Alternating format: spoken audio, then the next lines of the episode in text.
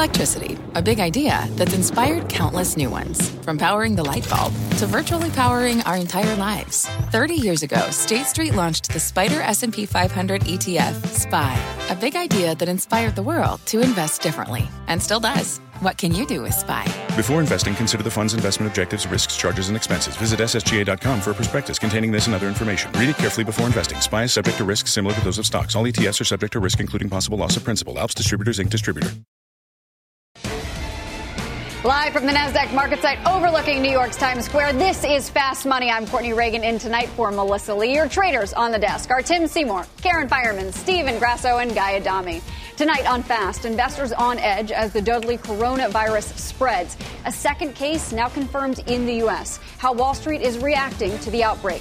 Also ahead, we're gearing up for the busiest week of the earnings season. We'll break down the key names that need to be on your radar. And later, our chart of the week.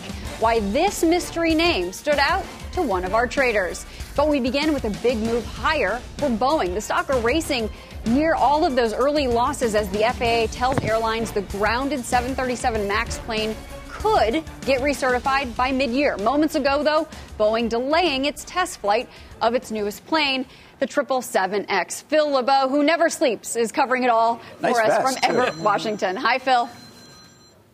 Hi, Courtney. The 777X test flight, the first flight of the 777X, didn't happen because far too windy today. They just were not having the optimal conditions. They're going to try again tomorrow. Let's talk about the 737 MAX story. As you mentioned, the big reversal in shares for Boeing happened midday after word got out that the head of the FAA, Steve Dickson, got on the phone with executives for the three U.S. airlines that have the 737 MAX, and he said, Look, there is good progress being made by Boeing when it comes to taking care of all of the issues that need to be taken care of in order to recertify the MAX. He also said there is the potential that this plane could be ungrounded by the middle of the year, if not sooner, provided there are no surprises that come up. Nothing that further delays the progress that he's seeing made. This is important for this reason, and this is why you see the stock moving higher. Steve Dickson has been reserved, cautious, um, somebody who has been very careful not to say anything that might be misinterpreted as too optimistic. And that is the reason why, when you take a look at shares of Boeing, investors believe perhaps perhaps there is a little bit of light at the end of the tunnel when it comes to the 737 MAX. Now, let's be clear. It still has a number of hurdles that it has to clear. It has the recertification flight, it's got a number of uh, other key moments that need to happen. But this is the first time that we've heard from the head of the FAA in a positive manner, speaks to the change at the top of Boeing and in the relationship between Boeing and the FAA. And we certainly have noticed that over the last couple of weeks. So, Phil, of course, that's the big headline. Everybody's watching what happens here with this 737 MAX. What about the Dreamliner, though, and the changes that may be made with production there? Right. Right. Well, earlier today, there was a report that Boeing might be considering a reduction, a further reduction in 787 Dreamliner production. We talked with our sources. They say that, yes, Boeing is considering this. Right now, they build 14 787s per month. It's going down to 12 by the end of this year. That was a change that they announced uh, in the third quarter that they were going to be making this change. Now they are considering a further reduction. Boeing, we asked them if they have a comment on this. They're saying, look, our standard comment is if we have to adjust our production in the future due to market conditions, we will do that. So no confirmation from the company at this point. Having said that, Courtney, if they go down to 11 or 10 per month, while no company likes to cut production, that is not a huge drop. That is not something that the market will look at and say, wow, that's, that's not good news here. Far different situation than with the 737 MAX. But again, that's something that Boeing is considering, and that's because you look at the wide body market and you look at how the softness might be developing a bit as you look out a few years. Not a huge drop off. Uh, they're going to adjust production accordingly. And look, they could easily bring it back up maybe down the road if, in fact, they do a further rate reduction. Thank you very much, Phil. A lot to get your hands around, but you do it for us all the time. Have a great weekend. All right, Guy, we saw this big reversal midday. Phil says it's because it's Stephen Dickson. He's been very conservative, but he came out and said, look, maybe we will recertify this midyear. What does that mean for Boeing? For right, there's forward? potential. I mean, there's potential that the Giants will draft me in April. That's not going to happen either. I mean, and maybe it'll happen, but that's I not, like those chances better. I do as well. I think that's Yeah. sort And of you've got the good point. hands. Uh, you know what? I did at one point, and I'm trying to get back. in And shape. Eli's done, so. We are done. But with that said, I listen. I don't think that's the only catalyst for Boeing at this point. They report on Wednesday. I think you have to wait and hear what they say. Plus, Brian Sullivan mentions that a lot. Just because they get him back in the air doesn't mean people are going to be all that. Uh, encouraged to get on him. And I think that's going to be a big problem as we get into the spring and summer. So although the stock had a decent day today on a lousy tape, I'm not ready to say all's clear in BA. Anyone else think of conspiracy when we heard Trump talk about GDP when he was in Davos and maybe there was a phone call made to the FAA? I know, it might be reaching here. Conspiracy around the White House? I, I mean, uh, I, I just I just think it's a little too early to jump back into Boeing right now. 302 is your level though to watch on the downside. That's the that's the one that it held recently. Because it really it was 320, wasn't it? And then it, well, we broke it was, below it that, was and now we're 320. holding at 323. 294 was the level that you had to hold, and we stopped short of that at 302 recently this week. So that's the new level to watch in case you get this little bounce starts to be a little longer lived on Monday, Tuesday, Wednesday. Watch that level. It's no longer the 294 because if we break the 302.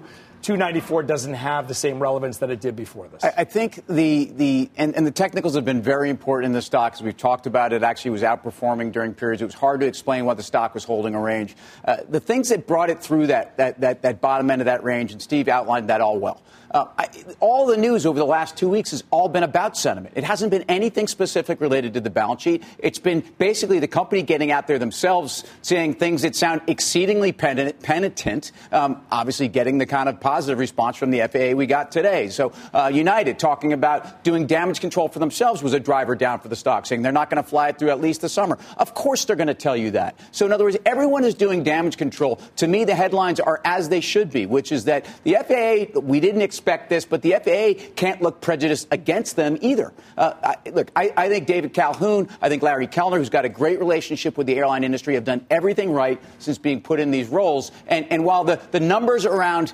Boeing's earnings eh, aren't going to be great, uh, and we know they're going to borrow some more money. This is Boeing, folks, at a time when interest rates are almost zero. Their wide body deliveries, by the way, 4Q uh, that just came out two weeks ago, were, were better than expected. So um, one more 737, two more 767s. Uh, I think this is really just a mix It's actually margin positive for the company. Karen, what do you think of this? I mean, Calhoun was talking earlier this week with journalists, trying to sort of assuage fears where he could, give all the information he's able to give. Now, maybe there's some positive movement from the FAA. Right. That seems positive. It definitely is positive. I think that the best thing that can happen for Boeing is certainty. It almost doesn't matter when it is, right? If you, they just had a date certain, I think that would be the ultimate catalyst. Now, look, this is a really big turnaround today. 14 bucks maybe from huge. low to high. That's a really big move. So you can see why people are optimistic about the FAA. It used to be Boeing would be in charge of the commentary. And then clearly that didn't work out well at all. So I think they should, should as, as Tim was saying, they're doing a much better job just either saying Charm nothing offensive. or What was being the great. upside, though, to the FAA even even speaking today? Why, why not Right. just leave it? Like, Why what's the put themselves in a box in any way? 'cause- I don't because know. now Maybe- you set it up for as quick as the stock went up, for there to be pressure on it. If whatever reason the FAA steps back off that statement, or if it's if it takes a little bit longer along the process. I didn't think there was any I think- reason right. for the FAA. But maybe to the stay. FAA doesn't care where the stock trades. All they Oh, care they, about, they right? but, but it's all about they care about what's is the point? If we're looking at mid-year, why say there's a possibility it could be earlier? maybe they than really mid-year? think it's early. Because the FAA, I don't know. the But- FAA is speaking to the airlines. The FAA is talking to leaders in the industry, trying to give them some guidance of where they are at. Didn't they, And know that it was mid? But what I'm saying is that didn't they know they were speaking to them last week? So what was the I don't upside know. of A lot week? of the airline seems like- CEOs this week were pretty frustrated, it seemed like, with what was happening, at least in the interviews that Phil LeBeau was doing and how they were expressing themselves on those earnings calls. So maybe not. Maybe they needed that certainty. I, I think that's. I totally agree with all that. Um, although Southwest CEO was on on the network yesterday, Right. and he said David Calhoun is the right man for the job. I mean, they they said we're going to entertain competitive. Uh, uh, offers and, and obviously have to do what's best for our shareholders and what's best for our customers but um, I, I- think the airlines don't have a lot of choice, but I think Boeing has done everything that they can do since this crisis um, turned into a change of, of, of, of C suite, not necessarily from the outset of the crisis, to begin to reverse the sentiment tied against them.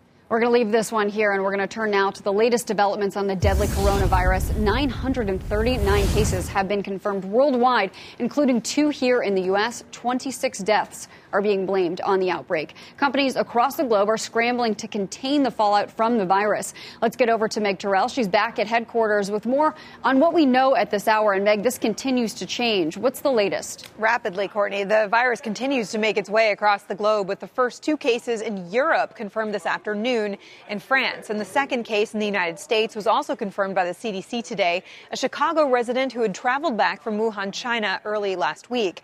Overall, the CDC says 63 Three potential cases have been or are being investigated in 22 states, with 11 found to be negative. For the two confirmed cases here, public health officials are tracking their close contacts and monitoring them for symptoms. They say they do expect potentially more cases in the United States, but say right now they believe the immediate risk to the general public here is low, while noting that the situation is evolving quickly. And we see that in the numbers from China, with totals there and in nearby countries topping 900, up from about 650 yesterday. There have been 26 confirmed deaths. China has also expanded travel restrictions now to 16 cities, overall covering 46 million people. That's more than live in the entire state of California.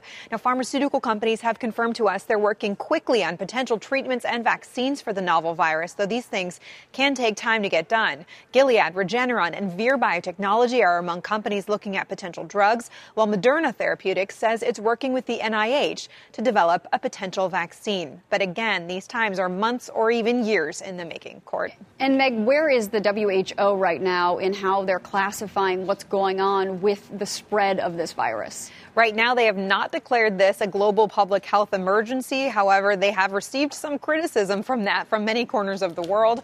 And they said that they are going to meet again within 10 days. Uh, and so we could see them reverse that decision and make that declaration. Meg, thank you very much.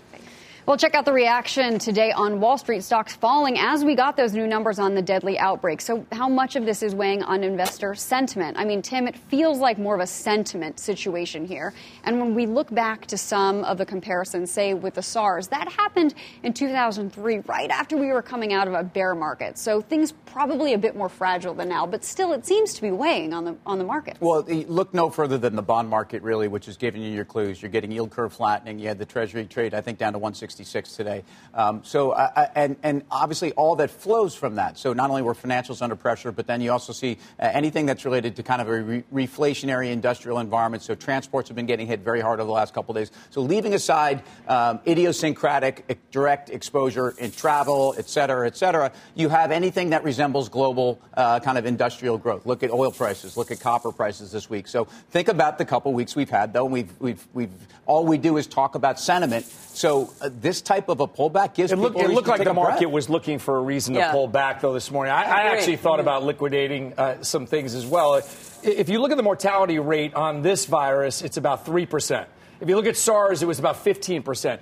So I don't think this is a huge I don't want to belittle the deaths. Of course. But I don't think this is a reason to be selling the market. I think it's looking for a reason to be sold. Totally but what about agree. some right. of these stocks, Karen, when yeah. you're looking at these casino names that are selling off, some of the entertainment names? We know that in China they are quarantining 46 million people, and closing down Shanghai Disney. They're closing down right. the movie theaters, transportation. I mean, when does it have a ripple effect to stocks? Or is this an opportunity? I think it's an opportunity. I think them being really aggressive in how they tried to quarantine this, I think will work to their benefit because I really think this will blow over very quickly. I don't think this will turn into a worldwide contagion at all. So for me, I look at, you know, yesterday I bought some Yum China. Today I bought more Yum China. I just think, you know, it's down 11 percent. And I don't believe that the value of this business has been hit by 11% from this. So there's other, I do think probably the some of the gaming names as well i think are overdone so i mean it's a little scary and it doesn't feel great to be buying into a virus right but i do think that the market has overreacted and i really agree with steve the market has been straight up for I don't know how many weeks now. And so uh, this is a tiny blip of a pullback. And I agree, the market was sort of looking for an excuse. Who really weren't even down very much considering the run that we've had has been extraordinary. Guy, what do you make of like casino stocks? I mean, Wynn's down 12% in a week. That's a really big move. Quite often move from the lower, the, like, from 105 up to 150 was a huge move over a short period of time. So you're right in that vacuum, it is a big move, but I still think it has further room to the downside. I don't think there's any reason to get in front of Wynn into earnings with with these headlines uh, at this point in the market. That doesn't make a lot of sense. And I'll say this: I don't know. It, maybe it all does blow over. You hope that it does. But I'll say this, you know, consumer confidence is a very delicate, tenuous thing. And you start seeing people with masks on, you wonder at what point does it start to change consumer behavior and people stop going out and stop going to the movies. And the economy is 73% driven by the consumer. It's very tenuous. And I'll say this again. At Davos, you had people telling you how everything was contained. It's not that now you have it in four or five more, states. The, the more I totally hear what you're saying, but the more you get exposed to the knowledge of this. Like Ebola was frightening for me. That, that was a mm-hmm. frightening episode, and we seem to go well, over the mortality was bump. so much higher. Oh, right. 90% yeah. mortality rate right. with Ebola. Right, right. Well, anyways, we're going to continue to follow this, obviously having ripple effects for the markets. Everybody, wash your hands. Coming up. I did. It's an earnings extravaganza with almost 150 companies on deck to report next week. We'll dig into the top names that you should be watching. And later, it's our magical mystery chart of the week. We'll tell you why one of our traders is flagging this big move. Huh. We are live from Times Square in New York City. Much more fast money right after this.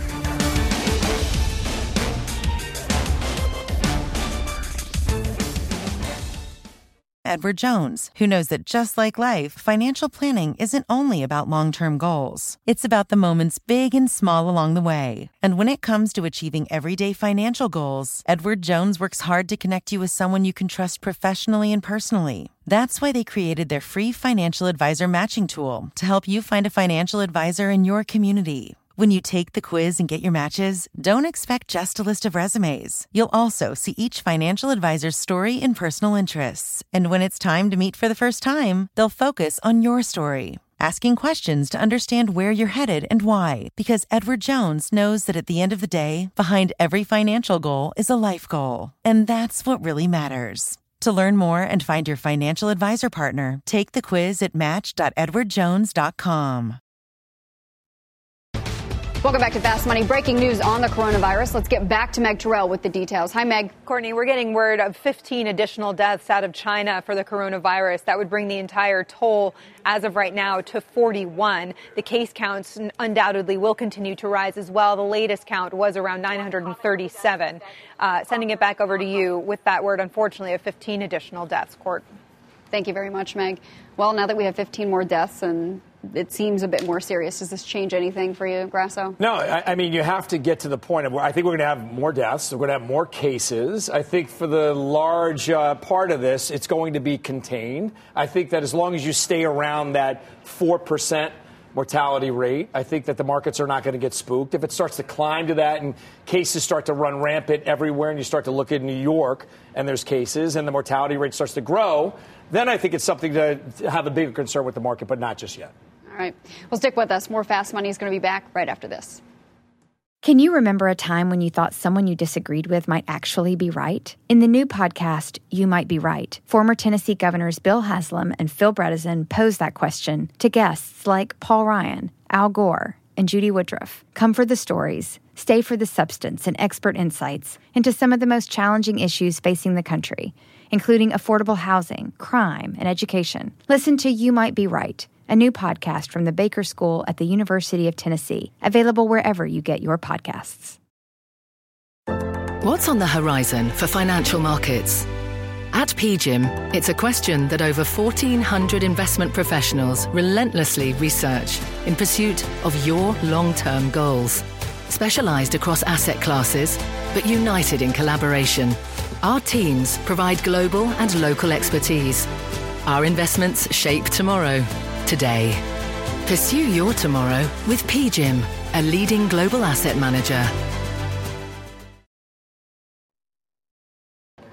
Welcome back to Fast Money. Check out the huge week of earnings coming up. Big names in tech, healthcare, industrials, all reporting as we gear up for the busiest week of the season. So, what is the one name that you're most closely watching going into next week, Grasso? You got a lot on your plate here. Yeah, I, I wish I could only watch one name. So obviously, I'm, I'm, long Apple, so I'm super uh, concerned with that to see if the hype can can uh, when the rubber meets the road to see what they actually perform with. But I, I'm looking for services to continue to outperform. I'm looking for that 46 billion to be growing, and I think the Apple TV Plus, the streaming arm of that, is is definitely has a bunch of tailwinds, and they've already surpassed Hulu and Disney. So they're only they're, they're ranked basically third in streaming. That to me is huge coming out of nowhere. So I'm interested in those numbers. All right, Guy, what are you looking at? Amazon on Thursday, I think is fascinating. Yeah, that huge move to the upside. It topped out a little above 2,000, flush in October down to 1,700 or so.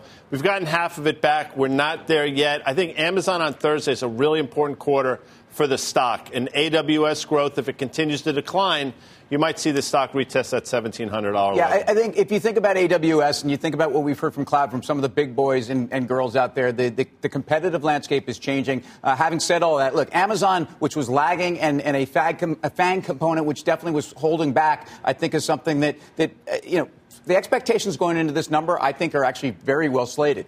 Um, I think if you look at other numbers next week, energy sector, you've got some big integrated oils that are reporting late in the week. That pre- that that entire sector has been in, under onslaught as we've seen some global p- pullback.